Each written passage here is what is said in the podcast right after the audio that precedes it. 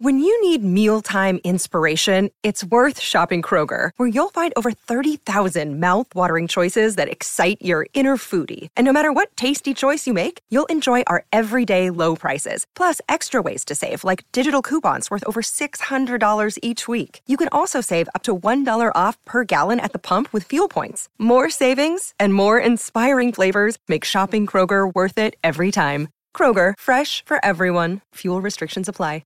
Hello, it is Ryan, and we could all use an extra bright spot in our day, couldn't we? Just to make up for things like sitting in traffic, doing the dishes, counting your steps, you know, all the mundane stuff. That is why I'm such a big fan of Chumba Casino. Chumba Casino has all your favorite social casino-style games that you can play for free anytime, anywhere with daily bonuses. That should brighten your day a little.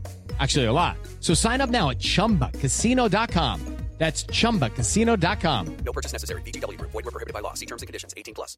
Hello, it is Ryan, and we could all use an extra bright spot in our day, couldn't we? Just to make up for things like sitting in traffic, doing the dishes, counting your steps, you know, all the mundane stuff. That is why I'm such a big fan of Chumba Casino. Chumba Casino has all your favorite social casino-style games that you can play for free anytime, anywhere with daily bonuses. That should brighten your day a little.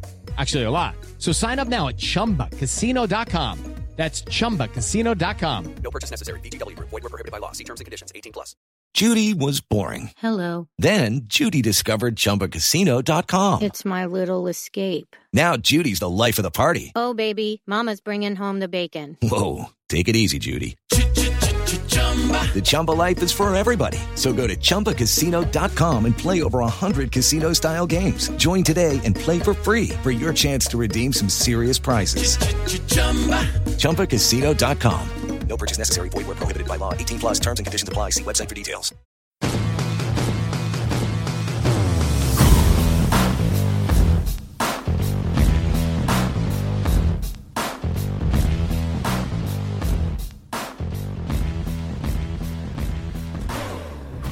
Hello and welcome back to episode twenty-one of the Red Sox On Deck podcast, part of the Over the Monster podcast network. I'm your host, Bob Osgood, joined as always by Shelly Verstrait. And Shelly, that uh, Garrett Richards extension that you've been asking for for months looks like uh, has a good chance now, huh? Uh, yeah, no. Uh, yeah, I am, yeah, this, this last Garrett Richards um, outing was... Uh, I'm Victoria Cash. Thanks for calling the Lucky Land Hotline. If you feel like you do the same thing every day, press one. If you're ready to have some serious fun for the chance to redeem some serious prizes, press two. We heard you loud and clear. So go to lucky land slots dot com right now and play over one hundred social casino-style games for free. Get lucky today at lucky land slots dot com. Available to players in the U S, excluding Washington and Michigan. No purchase necessary. V G W Group. Void where prohibited by law. eighteen plus. Terms and conditions apply. Yeah, I, I'm I'm ready to kind of like transition him to the to the bullpen. Like, yeah. yeah. So. Uh, and just a heads up for everyone, Shelly's dogs are a little grumpy today, I think, as a result of that start as well. So anything you might hear in the background. But uh, we're very excited to introduce our guest for this week, uh, the Director of Scouting at the illustrious sox prospects dot com, as well as the co-host of the Sox Prospects podcast. You can find him on Twitter at Ian Cundall. Ian Cundall, thanks so much for joining us today. How's it going? Uh, thanks for having me. It's great to be here. Um, you know, I've really enjoyed uh, listening to you guys, too, and uh, following the Over the Monster site, obviously. I think it's because I've been on some of the other podcasts and everyone obviously reads all your stuff all the time, so it's uh it's nice to finally get to chat with you guys and gals. Lucky Land Casino asking people, what's the weirdest place you've gotten lucky? Lucky? In line at the deli, I guess? Aha, in my dentist's office. More than once, actually. Do I have to say? Yes, you do. In the car before my kids' P T A meeting. Really? Yes. Excuse me, what's the weirdest place you've gotten lucky? I never win and tell. Well, there you have it. You can get lucky anywhere, playing at lucky land slots dot com. Play for free right now. Are you feeling lucky? No purchase necessary. Void where prohibited by law. eighteen plus. Terms and conditions apply. See website for details. Absolutely, yeah. And what better time to have you on than right after the M L B draft, um, minor league draft. We did a wrap-up episode two weeks ago where we covered the picks one through twenty, some more in-depth than others, and a lot has happened since that episode. Um, so with, I think we'll kind of jump right into that. Ian's also going to talk a little bit uh, about the depth of the Red Sox system, what's changed this year, a couple of players that all three of us are fans of that are up with the big league squad now. Uh, but we're going to get started with Marcelo Mayer. Uh, signed last week for slot value, uh, six point six six four million dollars. Um, I know it was a surprise to us, uh, Ian, going into draft day. Who were you expecting the Red Sox to get at number four? You know, if you had to have made a prediction that morning.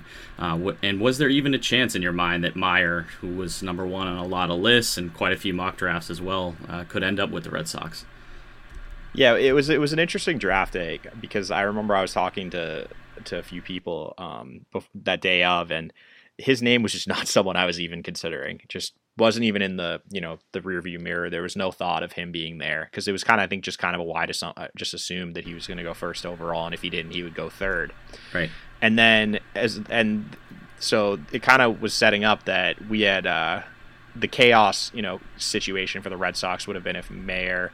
Uh, Mayer, excuse me, um, Henry Davis and Jack Leiter all went, and then I I would have had no idea what they would have done. Maybe they go under slot, and that was kind of what I was expecting to happen. So it seemed pretty like Texas was going to take Leiter at two, and we just assumed Mayer would go one, and then that would push, or excuse me, Mayer Davis would go one, and then the other one would go three.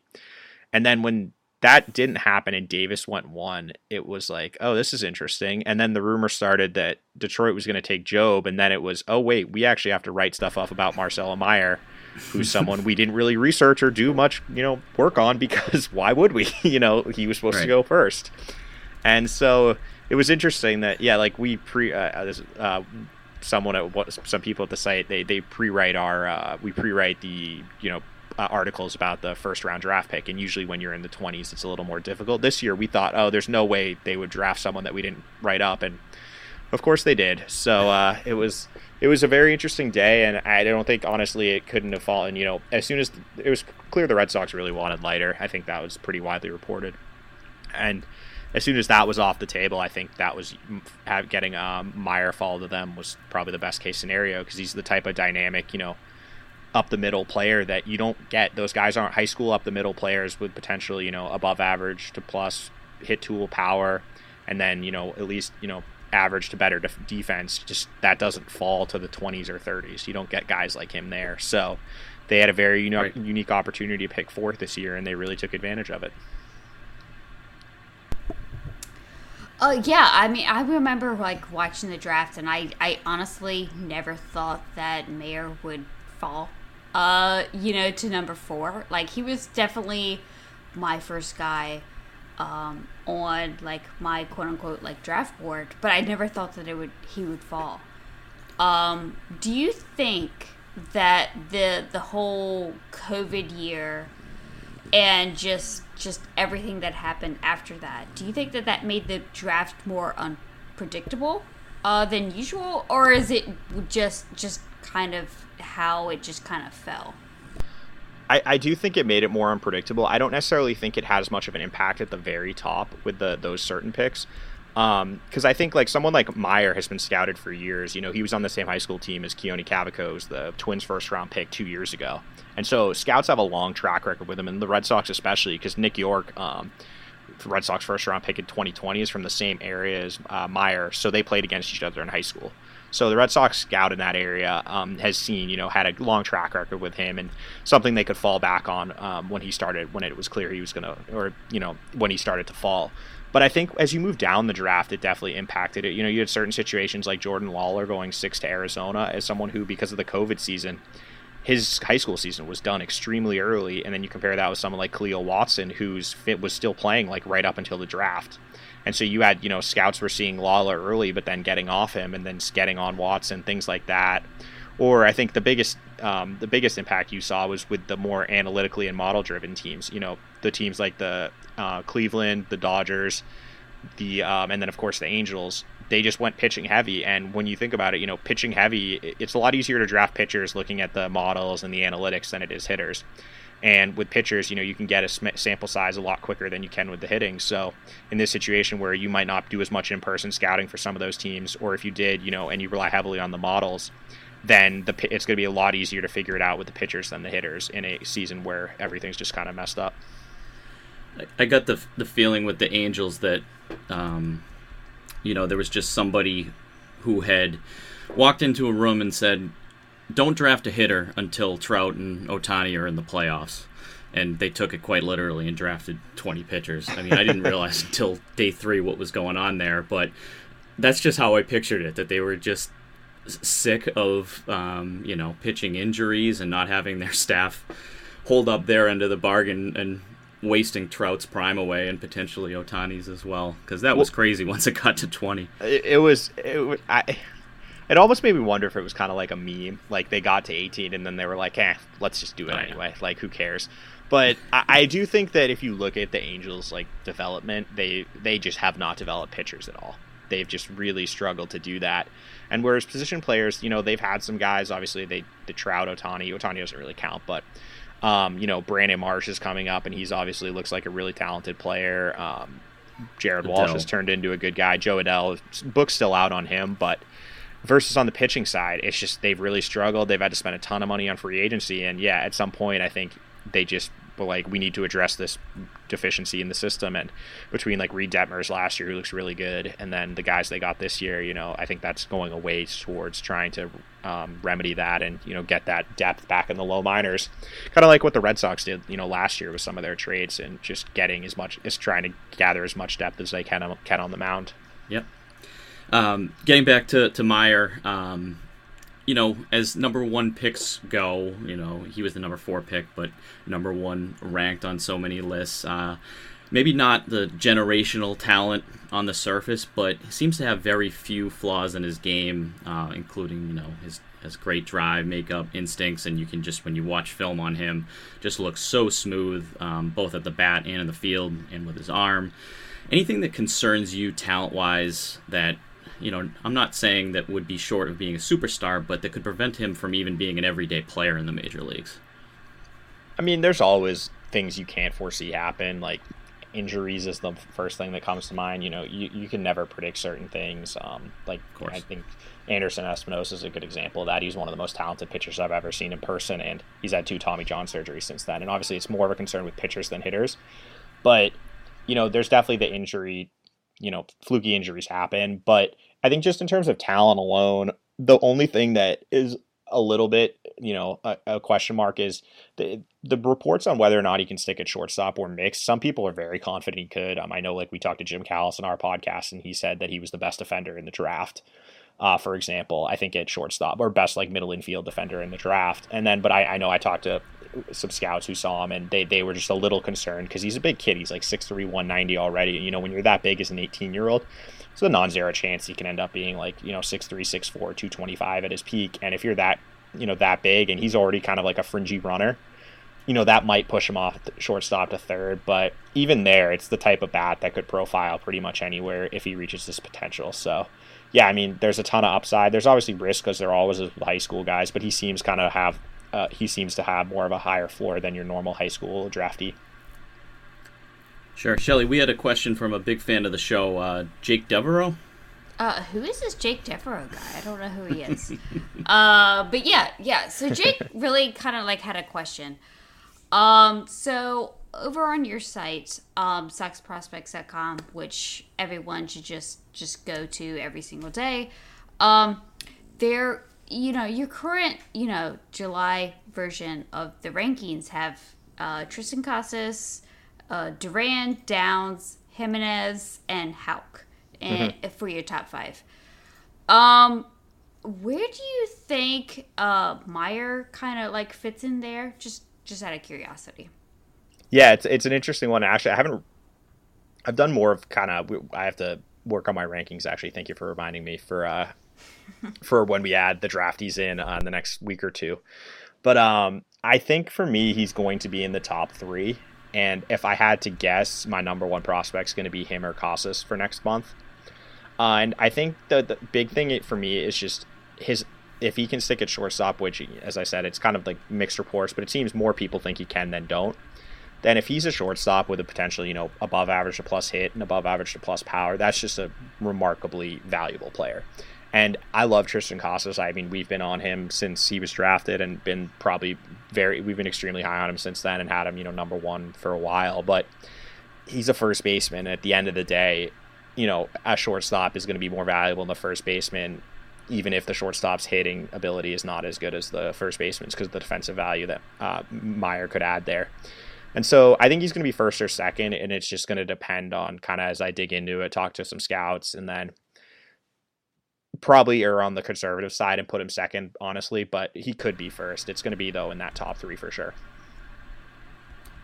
Yeah, and do you have any feel as to where he might start the year yet, um, in terms of, you know, Salem or or in Florida? Uh, I th- have you? Yeah, I sorry. think he, he's in Fort Myers right now, I'm pretty sure, and I I, have, I think he'll get into some games in the F C L in the next, you know, couple of weeks, and then I would expect, you know, depending on how he does, obviously, um, not does, but, you know, how he how he looks, just getting up to speed game-wise, since his high school season's been over for a while. I think I would assume the Red Sox would like to get him into some games at Salem, uh, like they like to do at the end of the season, kind of promote guys to give them a taste of what they're going to expect for the next season. So I think that is most likely the plan, based on kind of the past track record of what the Red Sox have done with their high draftees.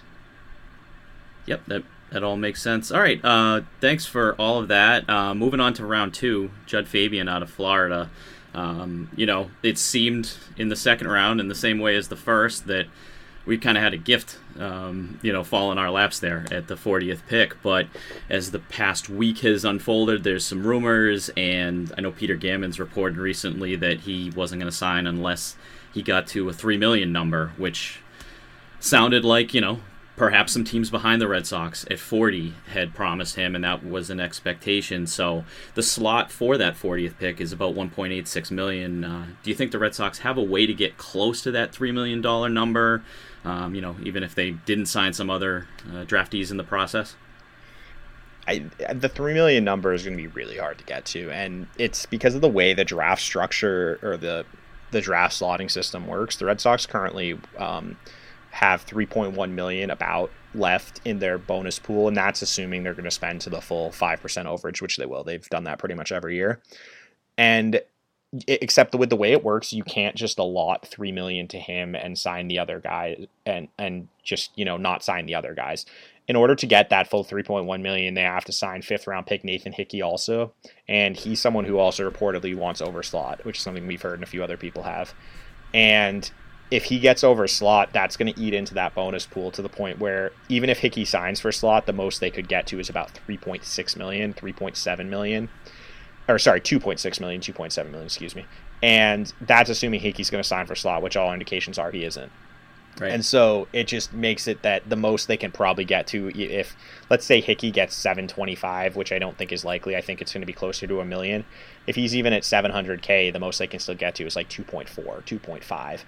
So it's just going to be, they can't get close to the three million number realistically, unless Hickey signs for one hundred K, which I just don't see any reason why that would happen. You know, if he's going to take one hundred K, especially since he's only a sophomore, he might as well just go back to school. So right. the, the odds of them getting the three million are not close. And I think it's just kind of going to be, you know, this is the most we can offer based on what it is, take it or leave it. And if, and as of right now, it seems like his side is saying he's going to leave it, but at the end, it could all be negotiations. You know, it's th- these things happen. Usually they're not very public, um, but like behind the scenes, this stuff has been going on for a while. And, you know, I think we'll just know, we'll find out Sunday for sure. But as of now, as you said, it does not look good. Yeah. So do you, do you think that they would kind of like focus on uh, Fabian versus the, um, you know, the catcher also from Florida, or do you think that they'll just, you know, give him the, give Hickey the money and then just kind of like, just take um, that second round pick and get it like next year? Like, do you think that's where they're kind of focusing? Yeah, it, it's an interesting situation because if they don't sign Hickey, they lose about four hundred K plus the four hundred five percent thing. So they basically lose like five hundred K from their slot. So they could sign Fabian for about two point six million, but they wouldn't get a fifth round pick back next year. So the calculus is, you know, it, and that's assuming he would take two point six, which we don't know.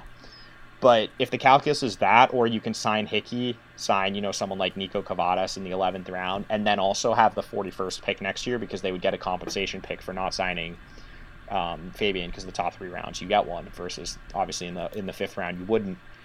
I honestly, I'm not sure, you know, which would you would prefer, and I, I think you can make a case, strong case that it would be better to have the compensation pick in Hickey along with maybe a, one or two wild cards after the tenth round than just uh, Fabian, and if you can get, you know, Cavadas and other guys for slot. With the, um, you know, the first round being on its own day, do you think that the Red Sox probably should have had a better feel going into day two, you know, having the whole night and the, I guess, going into Monday morning to kind of reset their board, look at, it's really just a handful of players that they would have had with their pick early in the second round, you know, to better understand how much it was going to take to sign Mayer and what Fabian was looking for. Um, would you say that's, that that's something they should have had a better feel for, or do you think the picks after the second round dictated what ended up happening with Fabian? I think that in this situation, you know, you agents are going to throw out big numbers. They're going to try to get their player the best possible deal. And I think like someone like Jay Groome is an example where Jay Groome supposedly had a offer. I think it was over four million dollars from the Padres in the twenties in the draft where the Red Sox took him twelfth. And he ended up signing for three point six million dollars, which was, I think, right around slot. And, you know, just because someone has an offer doesn't mean that you have to give them that amount of money. And if, if they, they thought Fabian was the best player on his board, they could have known his number and said, that's fine, we're still going to take you anyway. And, you know, you can sign for the amount we want, or you can go back to school. And, you know, it, it, right now we don't know. It's that still could happen for all we know. You know, he might eventually settle and they, they find middle ground and he signs for two point two, two point three, two point four. So I think that they did do that, and they just decided that the talent was worth, you know, taking there. And if they can come to agreement, great. And if not, we'll fall back on a pick next year and draft where, you know, our bonus pool won't be as high. So it'll be nice having an additional one point eight two million dollars to tack onto it, because with the way the Red Sox are going, you know, they're probably going to be picking at the end of the first round and some, you know, in the twenty to thirty range where you're not getting close to as much as you had this year when you were picking fourth. So it's, you know, it'd be a nice little bonus tab to their pool next year. Yeah, and it's kind of hard to look at that in the long run, but you get the exact same pick back, like you said, and maybe in their head they were saying, we're offering this guy, we can offer him up to thirty-three percent pretty much over the slot. Um, so you can see from their aspect, and sometimes it's hard in the moment to say, well, you know, well, we don't want the pick next year, we want the player that's right in front of us. Mm-hmm. But yeah, I mean, if they're picking close to twenty-five to thirty next year and then have another one shortly after that, you know, a year from now, you'll be happy with that. So well, exactly, and that gives you a lot more flexibility, because I think, you know, they they kind of, they are really lucky this year with how bad they were last year that they got the fourth pick. That slot is six point six million, whereas you look at, you know, last year in their draft, granted they only had three pick, or four picks, but that their first round pick alone was worth more than all four of their pick slots for last year. And like you go to twenty nineteen where they picked. Uh, they didn't have a first-round pick again, but again, like their first-round pick was six point six million dollars this year. In twenty nineteen, their t- entire bonus pool was five million dollars, basically. Like when you're picking at the end of the first round, you just don't have the same opportunities. And if you're adding another, you know, one point eight two million dollars to that money, that makes a big difference in what you can do for the entire draft. Whereas this year, you know, they they they clearly liked Fabian. They took him there, but they had a number in mind, and. Yeah, and if if they can't come to an agreement, you know, you have that security blanket of having the pick next year. Some of the remaining unsigned players, and you've talked about it a little bit, Nathan Hickey in the fifth, uh, Nico Cavadas in the eleventh, Payton Green in the fifteenth, Josh Hood in the twentieth. Those are just four kind of most notable names, uh, among a couple others that come to mind. Um, it sounds to me, trying to read between the lines there, that Fabian plus Hickey plus Cavadas would be difficult. Um, and I know that, that Payton Green seemed more likely to go back to school, so... Are you able to kind of give just a feel for, you know, percentage type of chance that you think some of those later, um, you know, Shelly's going to ask about Cavadas in a second, mm-hmm. uh, and go a little bit more in depth, but just a feel for who you think is a possibility and who's a definite no? Well, I think Peyton Green's a definite no. Um, yeah. I don't see any chance he signed. He wanted, his number was over a million, and he, you know, was someone the Red Sox considered in the second round. And if the draft had fallen differently, I think there was a chance they would have taken him there. So sure. that's just, that's not going to happen in the fifteenth round. You know, he's someone you circle. The reason you draft him is you build a relationship with the kid, and then you circle back in three years and we'll see what happens. Um, Josh Hood, similarly, there's been nothing that has linked them to him signing. And he's just a unique case because he didn't play at all this year. Uh, the Ivy League didn't have a spring season because of COVID. So he hasn't really been scouted since twenty nineteen. And when he did, you know, that was what, an eight game season or something. Right. So he, and he has leverage. He's transferring to N C State to be their starting shortstop for next season, which ironically is where Peyton Green's going also. So Hood seems kind of unlikely just because we haven't heard anything, but I guess I wouldn't rule it out. I, if I had to guess, I would say that Hickey is going to sign, Cavadas is going to sign, and I think Luis Guerrero, the um, seventeenth round pick, has a decent ha, has a chance to sign also. But I think Green and Hood are definite no's, and Fabian is trending down. Yeah, when it comes to Cavadas, like I, this is a guy that um, just as I was watching like the draft go on for like you know uh, about three days, him falling to the eleventh round, I was just like I fell in love with the kid, right? um, yeah. I mean, I, he, it, he hit some bombs, so it's a lot of fun to watch. Exactly. Um, did he fall this far just because he's already a first base D H type of guy? Like, why why is this type of hitter, why did he fall so far? I think it's a combination of a few things. I think the first one is just the profile is tough. You know, coming out of the draft, teams want up the middle guys. They want guys who have good defensive profiles to fall back on. And he's just your prototypical old school masher type. You know, he's a twenty runner. He's probably, you know, a below average defender, and he's most likely a D H. And so that's just, in this day and age, teams just don't value that as much as they used to. And I think that pushed him down. I think his age and um, the fact that he is, you know, on the older side, I think he's twenty-two, twenty-three, pushed him down a little bit. And then I think it's also that, you know, there's just so much pressure on his bat, and he's got raw power, but the hit tool, maybe it's a forty-five, maybe it's a fifty, maybe it's a forty, you know. If you're talking about a guy who's like a forty-five hit tool, seventy raw power guy, that that's, in this day and age, that's just a tough fit. So I think just the combination of all those factors pushed him down. And it could have also been, honestly, his his uh, contract demands. You know, we don't know what his signing bonus, what he was asking for, but as a college junior, he didn't have a lot of leverage, and maybe he wanted, he told teams, you know, I want this much, or I'm not signing. And that could obviously, that can, you can push yourself down, as we saw with several other guys. It's usually high school guys who do it, but there are also situations where college guys push themselves down because of their bonus demands. So It, it, I think just a combination of all those factors caused him to be there in the eleventh. But, I, I, you know, the Red Sox obviously were very, seemed very happy because they popped him with their eleventh round pick, which is usually where you take, you know, that priority guy that fell that you were interested in. And someone, you know, in the past drafts for the most part, save for Sebastian Keene, I think two years ago, they've signed their eleventh round pick. So it'll be interesting to see what happens with him in the coming days. Yeah, I know. In in my head, I'm thinking there's going to be fifteen more D H spots pretty soon. So the first base D H type will have, you know, sixty spots instead of forty-five right now. Um, but, yeah, you know, it, no, it's, it's a good point because, you know, teams it, with the way it, with when you look at the National League teams right now, they're just not enough good hitters. You know, even some right. of the starting guys aren't good, and now they're going to be having to fill a D H most likely with when the new C B A comes in. So it definitely could, you know, increase the value of someone like him. But at the same time, like the Red Sox have a plethora of these, you know, first base D H types in their farm system. And I think like a good example as we're approaching the trade deadline, guys like Pedro Castellanos, uh, Devlin Granberg, Tyreek Reed are all guys, you know, have, they might not be as, have as much upside uh, offensively as someone like Fabian, but they're all guys who are probably not going to be added to the forty man roster and are bat first, you know, first base out first base D H types, and that that type of profile just doesn't have as much value in the game as it used to. I'm still holding out hope for Joe Davis. Big Joe.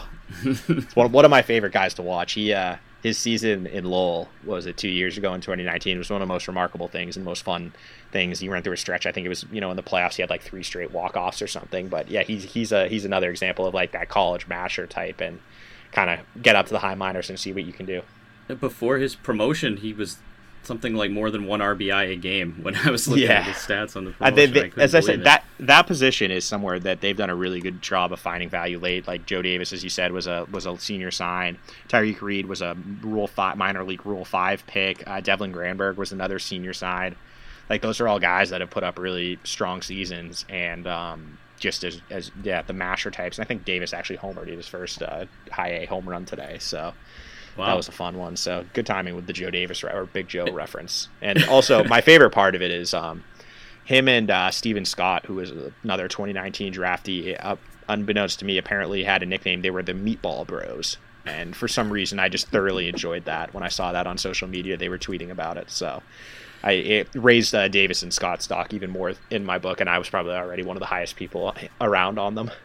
Yeah, uh, Keaton and I had uh, Kevin DiDomenico, the announcer down at Salem, on about a month ago, and he was talking about Joe Davis fixing up cars, and that was one of the least surprising things to me. So Meatball Bros seems like a fitting nickname for him. Exactly. Um, all right, so we're going to move on. Just two quick news and notes before we get into the Sox system a little bit. Uh, Chris Sale heading to Worcester after two Portland outings. He was up to three and two-thirds innings. Nine strikeouts in his last outing. I think he gave up a couple runs total over his two outings in Portland. So it sounds like there's going to be two more. I was hoping that there would just be one more. Um, Shelly, whose spot do you see him taking in two weeks? Garrett Richards. Uh, uh, exactly. Uh, yeah, especially after this last outing from Richards. Yeah, I think it's going to be Richards. Um, I mean, I, I still have my... Uh, hesitance about whether Houck is actually a starter. I'm still a little bit hesitant about that, but I, I just really just Richards just needs to go to the bullpen. Yeah, and you, you know, with the trade deadline coming up and seeing some of the names beyond the luxury tax, which is about seven hundred fifty thousand or something like that, I think that we're the Red Sox are under that. I wondered, you know, if Richards had a good start. He was throwing ninety-eight at the beginning of the outing today. I wondered if he had a good start, if they could maybe free up a little bit of money and move him to the N L um, to make a trade for a different position of need. Um, but it just didn't look good today. Uh, Ian, any thoughts on that? Yeah, I mean, I still wouldn't rule out something like that. You know, you can always, if they're willing to give up a good enough prospect, they could dump his contract. Sure. At the end of the day. So, um, but I, I, I do, I think that when Sale is ready, I actually think he probably takes Tanner Houck's spot and pushes Houck back into the bullpen, where he, where I think he could be, he, he'd be more effective this season. Um, but I think that Richards, if they do go down to the five man, then yeah, you're looking at Richards or Martin Perez, and probably Richards, because I just don't see Perez's stuff really doing anything in the bullpen. Whereas maybe you can catch lightning in a bottle with Richards, and as we saw, you know, last year with San Diego down the stretch, I think he was decent in the bullpen role. Yep. Uh, Connor Siebold's rehab been a little bit shaky. I know that he moved up to Worcester uh, in his last start, giving up six runs. Three of those were earned, and three and a third. There was some shaky defense behind him, but he walked four in that game and only struck out one. Um, you know, either of you have kind of any expectations for him? You know, if he gets to the point where he's throwing the ball well, could he potentially be a September call-up? You know, I know they only have a couple of extra spots, but that might be something to see, you know, if they have anything to play with. Um, I'll, I'll start with you, Ian. Do you think he, that he might have any kind of role this year, or is it more just a, a depth rotation piece and reevaluate the rotation going into next year? Um, I think he actually could. I, you know, if you look at their current, the Worcester roster right now, he's the only pitcher they have on the roster who's not on a rehab, rehab assignment, who's currently on the forty-man roster. So if they need to d- delve into the minors again and don't want to make a roster move, then Siebold is definitely someone I think we could see making his debut. Um, a lot of it's going to depend on how he throws. Obviously, his first two starts in the in the Florida Complex League, um, I he looked good from what I've been told. You know, his stuff was good, and you know that first Worcester start, I'm I'm just not that concerned. You know, he's coming off of three two three months off. Um, with an arm injury, and it was his first time back pitching in triple A, which is a far, obviously a very big leap up from the F C L hitters he was facing, where I think he struck out like seven and six guys in his first two starts, something along those lines. So, um, yeah, I'm not too worried about him, and I think that as long as he's healthy, that I think there's definitely a chance that he could be up at some point this year. Yeah, yeah, I, I, I mean, I totally agree with Ian there. It's, it's basically more of like a wait and see, um, especially with the trade deadline, you know, coming to an end at this at the end of this week. We don't know what the Red Sox can do, but yeah, I we, I think that we could possibly see Siebold towards the end of the year. All right, moving on to a couple of, you know, former prospects. I guess Duran still has prospect eligibility. We're going to ask about him as well as Garrett Whitlock. And, you know, Whitlock's under fifty innings, even if he's uh, past the amount of service time on the roster. I'm going to I'm gonna ask, bring him up one more time on this show, just because I know that all three of us are fans of both of these players. Uh, starting with Duran, uh, Shelly, kind of what are your thoughts been on his debut so far? Um You know, do you think he's up for good? Uh, anything that you've seen at the big league level that has concerned you or been any different than kind of what you saw in the minors? Oh, yeah. I mean, I, I really liked um, uh, kind of sort of like what the, you know, the, the, the Red Sox have done so far. Like they have really, uh, really platooned him. Like he's not really hitting against uh, lefties, but when he is in the lineup, usually against righties, um, he's hitting second. Do you think that that is a thing? Ian, do you think this is a thing going forward that we need to like watch for the entire year, or is this just them trying to figure out where Duran kind of, you know, w- fits in with this major league team? Um, I think that long term, the he he does te- could be someone who ends up hitting in the two hole. I think though that with what was going on with the the lineup, the Red Sox clearly wanted to shake things up. They the offense had kind of stagnated before his call up. Um, guys like Alex Verdugo, J D Martinez, even were kind of scuffling a little bit.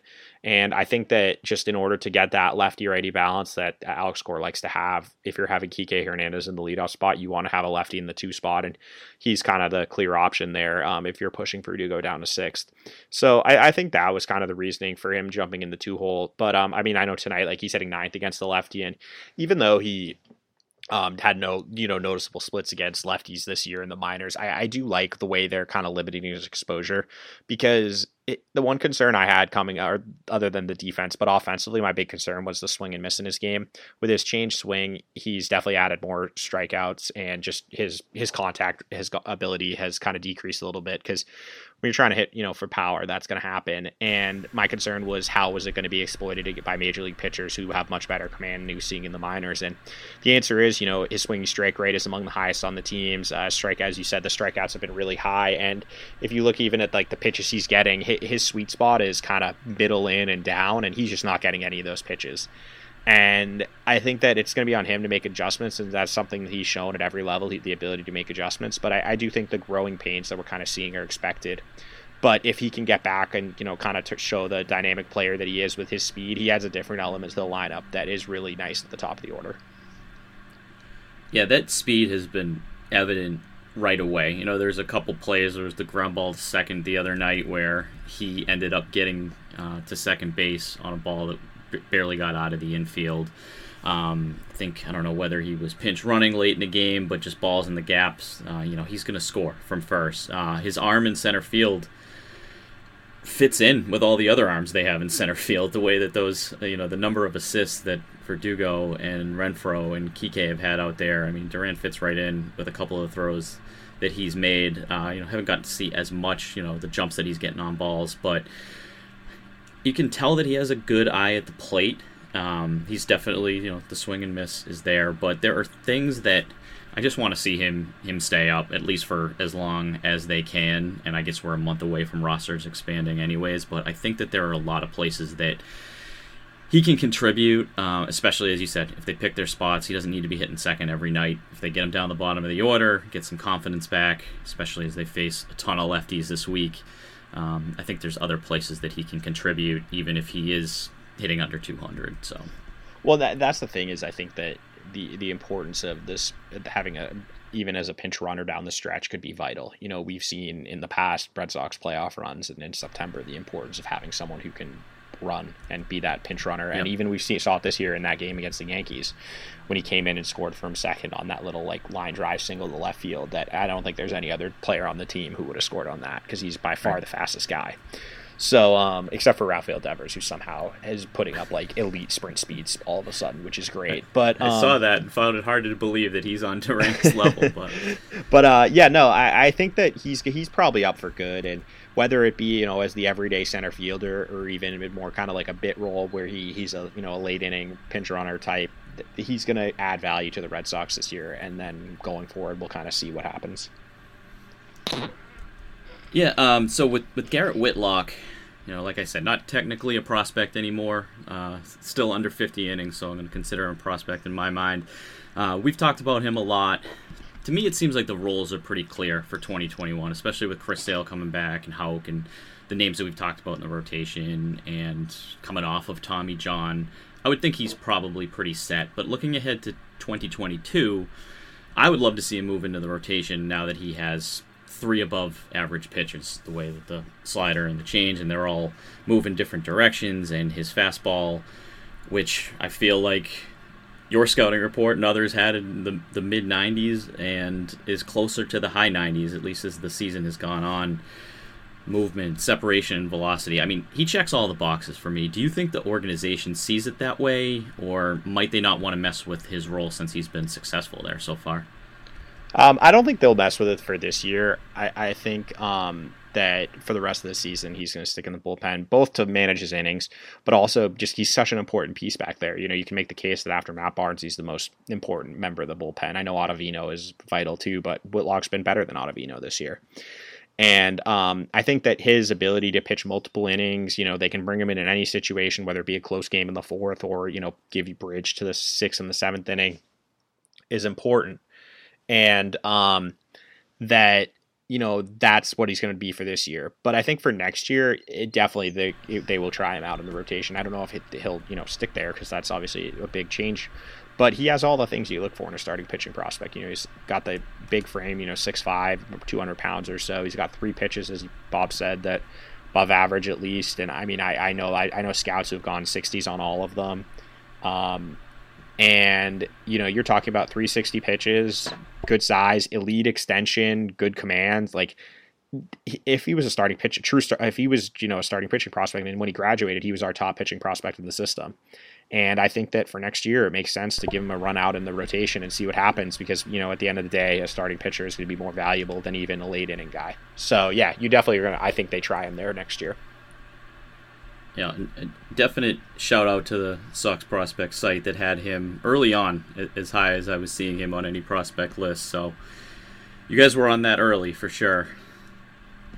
Yeah, that was, that was, we, it, it was, you know, that sometimes it, it's helpful to, when you're talking to people, and he was one that as soon as spring training started and he was throwing, and it was the the reports I were getting were just like irresponsible. And it's like, this is a guy, because when they acquired him, he was rule five, he was throwing like, the reports where he's throwing like ninety to ninety-five, you know, which is fine, interesting guy, but ninety to ninety-five with an above average slider and a below average changeup. And then he shows up at spring training and he's ninety-four to ninety-eight with a plus changeup and an above average slider. And it's like, oh, okay, this is a completely different pitcher. Like, yeah. and, and I think that shows that you don't know what's going to happen after Tommy John surgery. You know, it can go both ways. Some guys, they're going to get better. Some guys are never going to come back the same. And he's just in the, he falls in the bucket of one of the guys who he came back from Tommy John even better than he was before. Yeah. Um, Shelly, did you want to take the, uh, you know, Cassius Downs, any input on, on your end or questions for Ian there? Uh, yeah. Um, I will have to say that that uh, Garrett Whitlock has been just like one of like the the players that have just been like so much fun to watch, because I didn't really know what to expect, but he just totally blew everything out of the water. Um, but when it comes to Casas and Downs, um, I I mean, I absolutely love Tristan Casas. Like, I like adore the dude. Um, but when he was promoted um, to Double A, like, his power kind of like dropped off a bit. But then he was also dealing with like some of the Olympic trials and stuff like that. Um, but then also when it comes to Jeter Downs, uh, his strikeout rate is a little, I'll say a little bit alarming, but kind of alarming. Um, his strikeout stuff, like, it's just kind of like gone off the rails. Um, what are your thoughts about Casas and Downs? Like, have you kind of like, uh, like rethought maybe what you thought about them, like, going forward, or is this just kind of maybe just, you know, a COVID twenty twenty-one type of thing? I think it's it's I, I haven't really changed what I've thought of Casas. He was my number one uh, prospect coming into the year, and nothing's really changed with that. Um, and if if he's not there anymore, it's because they they drafted, obviously, with, as we talked about earlier, Mayer could take that, but we'll still see. But I think, you know, Casas is just kind of how his development goes. You know, he's not a guy who's going to sell out to hit home runs. And I think that's that's something that you got to consider. Is a lot of guys will get to Double A, then they'll think, oh, I have to, you know, I'm a first baseman, I'm a slugger, I have to hit, you know, got to hit for power. And that's just not how he's built. You know, he's he's a hitter. He he's his goal is he wants to get on base, and whether that be by walking, by just getting a single, or by hitting for power, you know, he'll get on base however he can. And I think that's kind of what's what's happened this year. You know, he's hitting two seventy-one, strikeout rate's around twenty percent, which is great. Walk rate is over eleven percent, um, which is excellent. You know, he's still hitting the ball really well, and I've seen him. And I just think the power is something that's just going to come as he matures. You know, you got to remember, he's still only twenty-one years old. He's uh he's on the young side for Double A. He's facing advanced pitching for the first time, having basically skipped Salem entirely. And his seasons were kind of weird, as you said, because of the having to go to going to the Olympics. So I think that long term it'll be fine. It's just kind of, you know, a blip and just a weird situation where he's not hitting for power. Because if you watch his B P, it's still there, and and it'll come in game eventually. Um, with regards to Downs, I, I definitely, you know, the, the, it, it's not the season is not gone how you would have hoped. Um, his strikeout rate, as you alluded to, has been really bad. He's had, you know, one good month uh, back in June. He was good, but his May and his July has been really bad.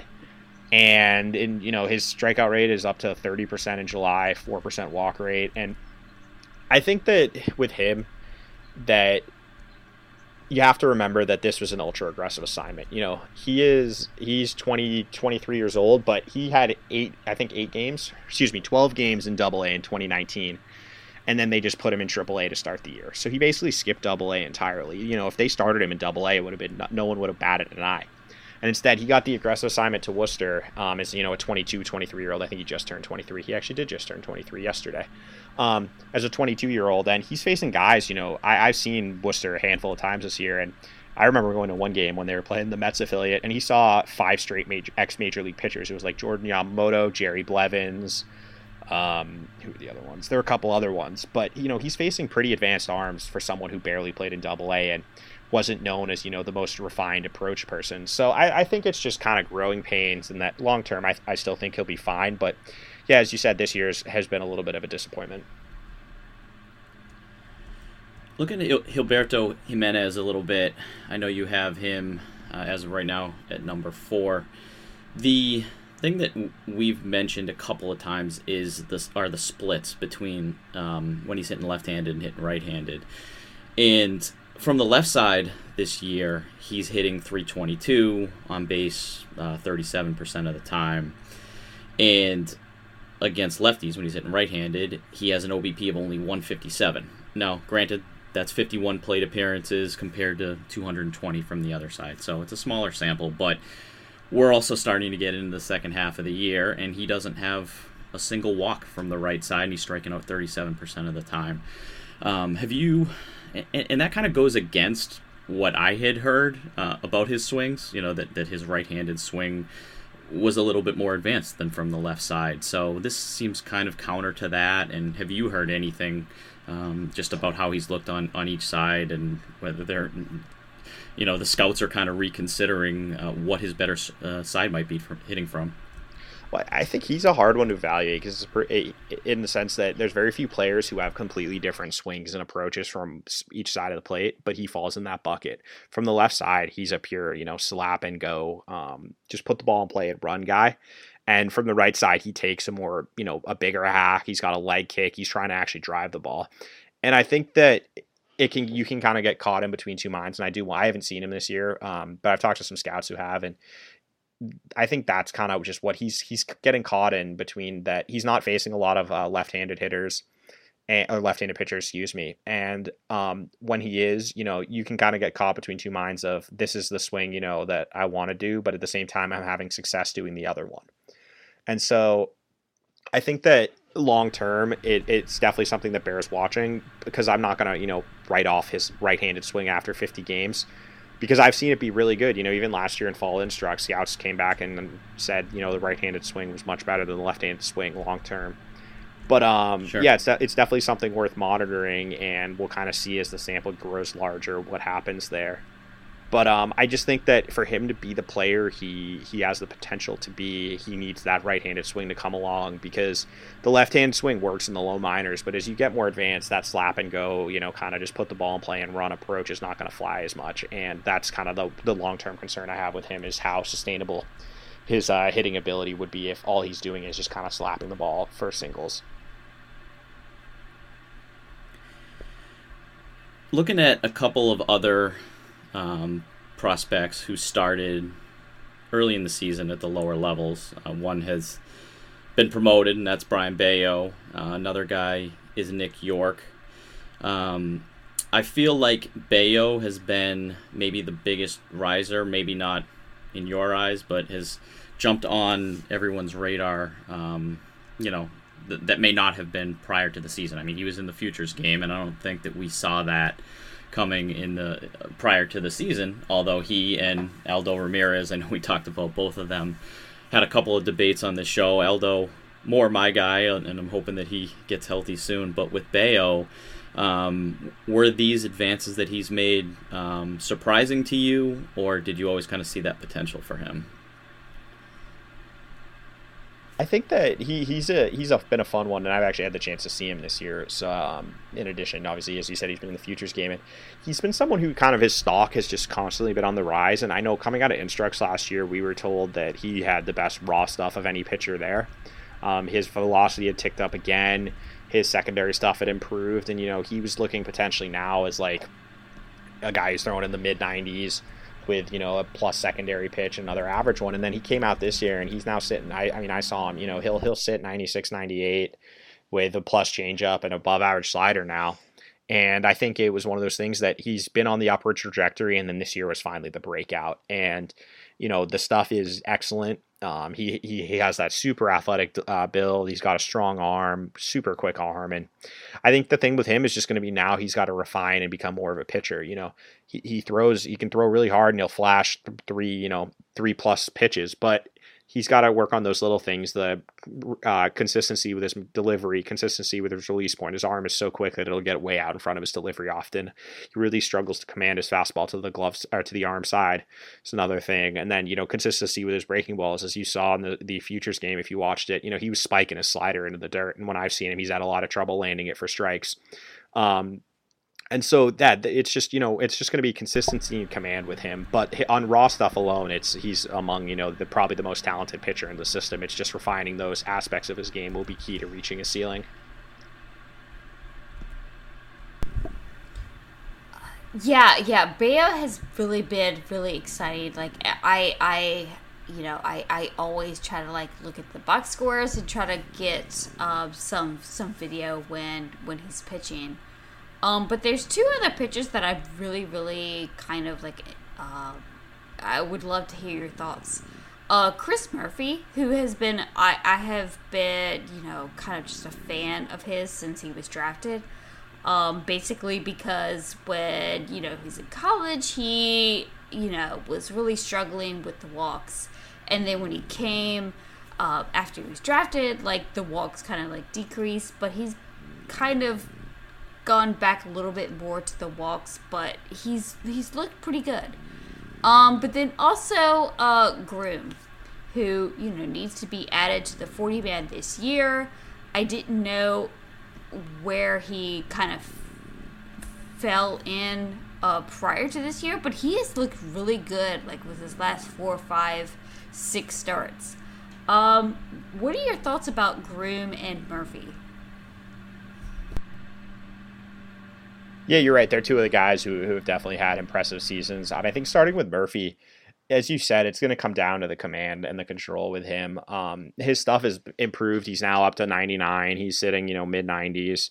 He's got the set. He's got, you know, his secondaries aren't great. It's it's mostly probably closer to average-ish secondaries than uh, true plus. I think his best secondary to me is his changeup, but it's still more of like an average-ish pitch.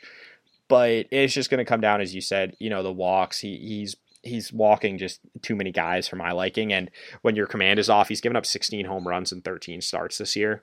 And that's, you know, when, when you're putting guys on base and then giving up home runs, that's a bad, you know, bad recipe the, when you get up into the high minors. So those are the areas of his game he's going to have to improve on. But he can miss bats. And I think at worst case, you're looking at someone who could be a middle reliever.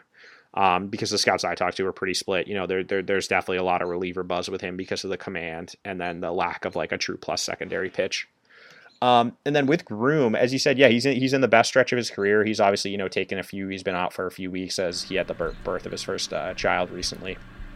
But with him, it's health is what I want to see. You know, I, I the results are great, um, obviously, but he just needs to stay healthy. His career high in innings coming into the year, I think, was around like fifty.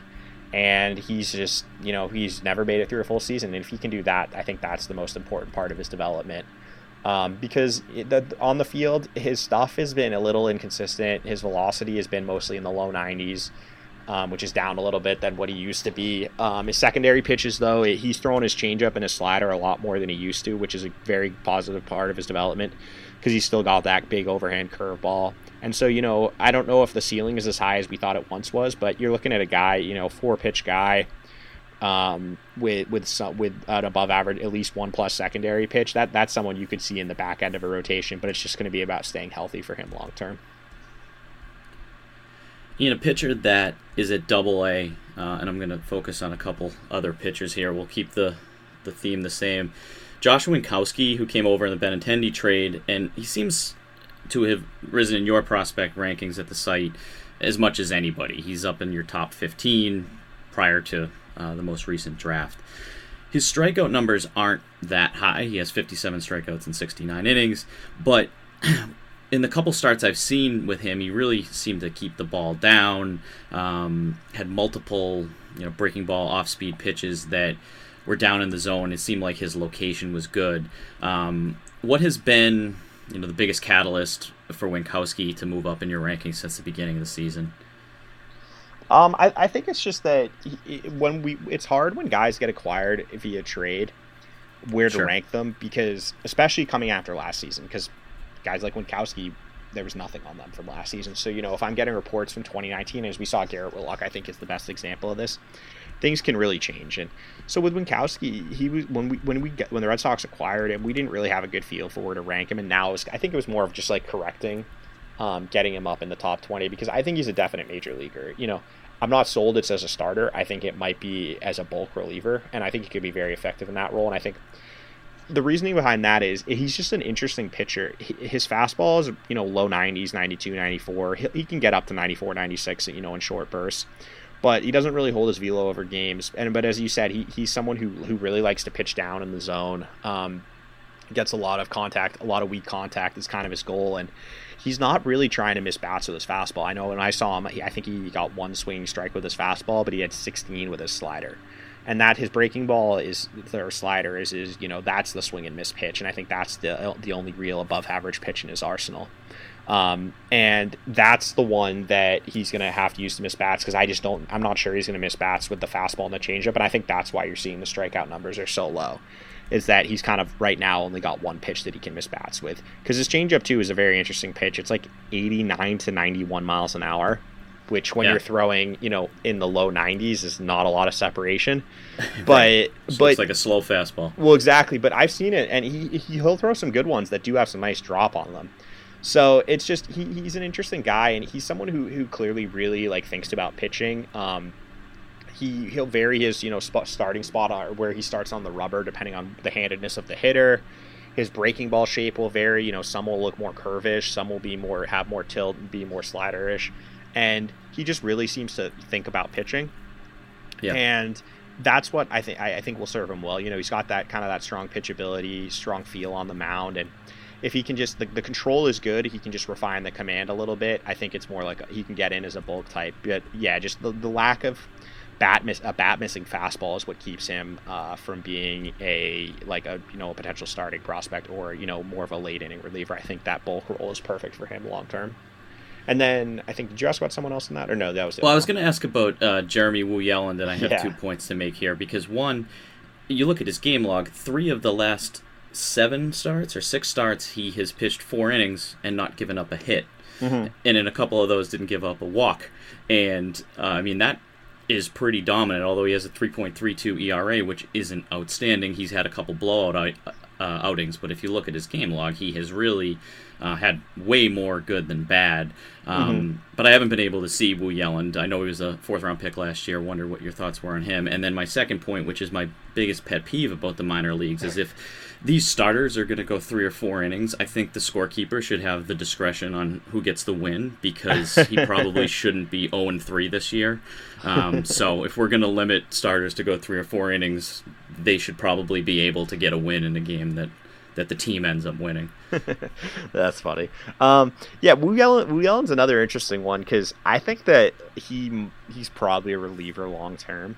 But I think his stuff, he could be actually pretty good there because he's got a good fastball. He's up into the high nineties from the left side. Um, he's got a decent slider and then a changeup too. But it's just the com- the command and control with him is the issue. You know, he's he's walking, I think it's like fourteen percent of hitters or something he's facing this year.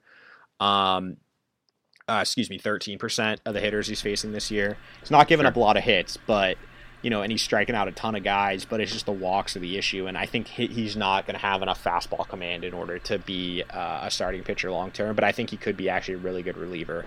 Um, and, and that that's kind of the consensus from scouts I've talked to who have seen him this year, is they think that the bullpen will be his ultimate destination, but that he could be pretty good in there. Awesome. Shelly, I kind of hijacked the last few minutes. Any uh, remaining prospects that, that you wanted to ask about while we have Ian on here down the stretch? I know we're getting up close to an hour, so thanks for giving us so much of your time today, Ian. Oh, no problem. It's great to talk to you guys. It's always fun talking about the Red Sox and the farm system. Yeah. yeah, yeah. Thanks, Ian, for, you know, actually being able to uh, talk to you. I listen to the, uh, you know, Sox Prospects uh, podcast all the time, so this is, like, awesome for me. Um, but there was one other guy that I just kind of wanted to get your kind of, like, thoughts about. Uh, Brandon Bernacchi.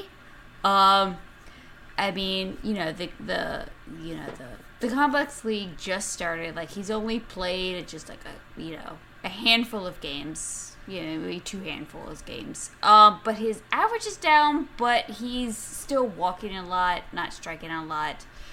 Is this just maybe a small sample size? Am I just getting scared because I'm seeing an average of two thirty-one? What do you think about uh, Brandon Bernacchi? Uh, sorry about that. I couldn't find the mute button. Um, he's he's someone, I, I think it's just a small sample size thing. You know, he, he's someone that, yeah, I think he went oh for five today. And if you take that out and then you take out the first two games of the season where he went oh for five combined, you know, he's hitting three hundred, four ninety-one, four seventy-five on the year. And he's definitely an advanced bat. He's got really good feel at the plate. Uh, he knows the strike zone. It, you'll take a walk, as, as you uh, astutely pointed out. And I think it's just, yeah, just the small sample sizeness of the, early in the season, you know, coming before today, or I guess not before his last game, he was on like a five-game hitting streak, multiple hits in three of the four games. Um, I've talked to some people who have seen the F C L team down there, and he definitely can hit. You know, he he's someone who he has really good feel at the plate. Uh, I think just the, the, the thing you got to watch with him is he's very small. He's probably five eight, five nine. And not convinced he's a shortstop long term. So when you you know you when you're on the shorter side and you're you're not necessarily a shortstop, you really are going to have to hit. And I think that's something that he's going to have to do long term. Um, and that's kind of why I wouldn't be surprised if he's someone that he uh, if that he could potentially be looked as as someone they could move in a trade um, to shore up things at the deadline. I wouldn't be surprised if he's someone that teams were interested in because of his hitting ability, but also someone the Red Sox are willing to trade because they have some mid- middle infield depth at the low minors. All right, awesome. Um, well, Ian, I'm going to give you a chance uh, to promote your work, uh, your website, and any you know pieces that you've had come out recently, or um, we can look for. Um, over at Sox Prospects. Yeah, thanks. Um, yeah, if you're if you know if you like what you heard, uh, come check out sox prospects dot com. We've got scouting reports on pretty much everyone in the system.